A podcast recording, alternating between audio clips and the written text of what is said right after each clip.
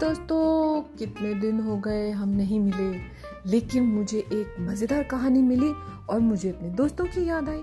तो मैंने सोचा क्यों ना अब कहानी का सिलसिला दोबारा शुरू किया जाए। तो आज की कहानी का नाम है बैंगन की चोरी। तो भाई, बात बहुत पहले की है। एक था ब्राह्मण और एक थी ब्राह्मणी। ब्राह्मण का नाम था दलसुख शंकर तिवारी। और ब्राह्मणी का नाम था चंचला। अब चंचला को बैंगन की सब्ज़ी बहुत अच्छी लगती थी। एक बार ब्राह्मणी ने ब्राह्मण से कहा, अरे सुनो तो महाराज, तुम रोज दाना पटेल की बाड़ी में नहाने जाते हो ना? एक आदमी था पड़ोस में, उसका नाम था दाना पटेल। और बाड़ी हो गई उसकी बगीची सी थी, जहाँ पर उसने अपने फल सब्ज़ी लगा रखे थे, और वो वहाँ नहाने जाता था। तो एक बार बैंगन क्यों नहीं ले आते तुम वहाँ से? मैं रोज रूखी रोटी खाते खाते अब उब गई हूँ। सुना है, इस साल उसके खेत में बहुत ही बैंगन हुए हैं। आज जब नहाने जाओ ना तो ज़रूर बैंगन ले आना, वरना दरवाज़ा बंद कर लूँगी और लाख बिनती करने पर भी नहीं खोलूँगी, उसने धमकाते हुए ब्राह्मण से कहा।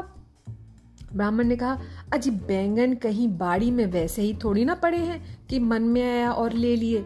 लेने से पहले उसके मालिक से पूछना तो पड़ेगा। अरे तो पूछ लेना ना, पूछने में भी क्या पैसे लगते हैं? पूछ लेना, वो तुम्हें मना थोड़ी करेगा। तो ब्राह्मण ने कहा, ओहो अच्छा अच्छा ठीक है। और हाथ में तौलिया लेकर दाना पटेल की बाड़ी की तरफ़ नहाने चल पड़ा। अब वहाँ पर जो बाड़ी में कुआँ था, उस पर वो नहाया। गमछे से शरीर अपना पोछा और भीगी धोती, वही पहने पहने घर की तरफ़ चलने लगा। अब जैसे ही वो बाड़ी के दरवाजे पर आया तो उसे ब्राह्मणी की बात याद आई और उसने कहा था, बैंगन नहीं लाए तो दरवाज़ा नहीं खोलूँगी। अरे, उसने तो बैंगन लाने को कहा था। अगर आज नहीं लिया तो जान नहीं छोड़ेगी मेरी। चलो, पटेल से पूछ लेते हैं, मांग लेंगे कुछ बैंगन, हो सकता है वो दे ही दे। ऐसा सोचकर वो वापस गए और पटेल को ढूँढने लगे। अब बात यह हुई कि पटेल तो उस वहाँ था नहीं, कहीं गया हुआ था।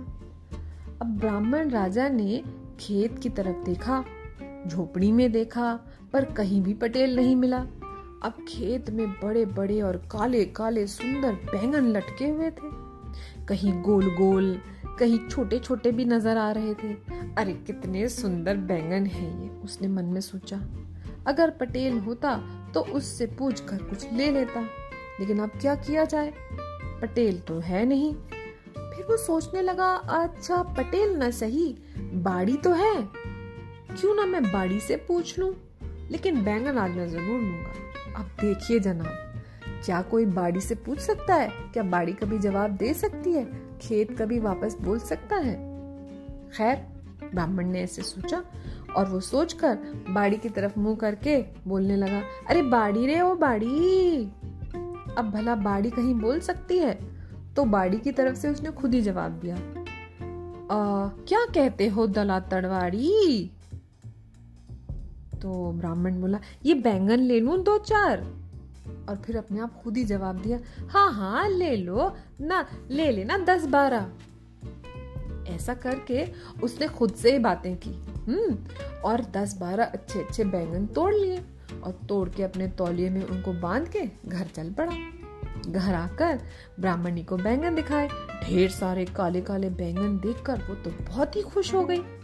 ब्राह्मणी ने बड़े प्यार से उन्हें तेल में छौंक कर और नमक मिर्च डालकर इतना सुंदर साग बनाया कि हाय हाय, क्या मज़े। और ब्राह्मण ब्राह्मणी ने उस दिन रोटी और साग पेट भर के खाया और उनकी खुशी की तो कोई सीमा ही नहीं रही। अब दूसरा दिन हुआ।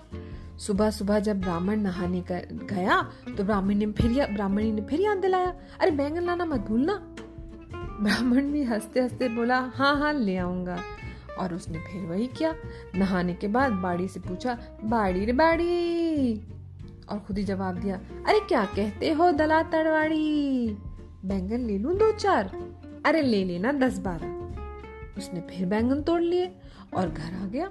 इस तरह दोनों को बैंगन की जो सब्ज़ी थी ना, उसका बड़ा चस्का लग गया। रोज ब्राह्मण इस तरह से बाड़ी से बैंगन चुरा कर ले आता और दोनों मज़े से खाते और ये सोचता कि मैंने तो पूछ लिया, मैंने तो बाड़ी से पूछ लिया। अब ऐसे ऐसे दिन बीतने लगे। अब दाना पटेल को बड़ी हैरानी हो रही, जिसका वो खेत था, कि ये क्या रोज रोज बाड़ी में से बैंगन कम होते जा रहे हैं?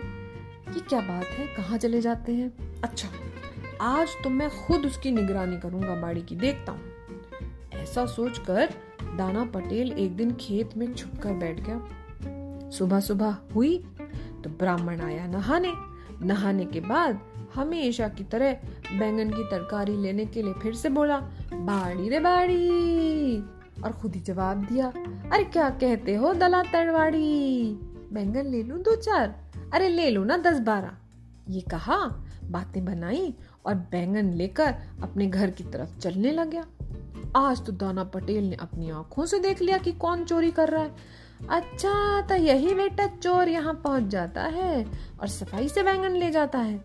आज मैं इसको बैंगन का खराब मज़ा चखाता हूँ और उसने चुपके से पीछे से जाके ब्राह्मण की गर्दन लपक कर पकड़ ली। अरे ओ भीख मंगे ब्राह्मण। बाड़ी तेरे भाग की है कि रोज बिना पूछे बैंगन चुरा के ले जाता है? ब्राह्मण ने कहा, नहीं नहीं भाई साहब, मैं चुराता नहीं हूँ। बिना पूछे हम कभी बैंगन नहीं लेकर गए। पटेल ने कहा, किससे पूछा था तूने? मुझसे तो कभी नहीं पूछा। ब्राह्मण बोला, आप तो यहाँ होते नहीं थे तो मैं बाड़ी से पूछ लेता था। ओहो अच्छा तो ये बात है। तो ले, मैं भी वही करूँगा। ऐसा कहकर उसने ब्राह्मण को दोनों टांगों में रस्सी से बांधा और उसको सर के बल कुएँ में लटका दिया।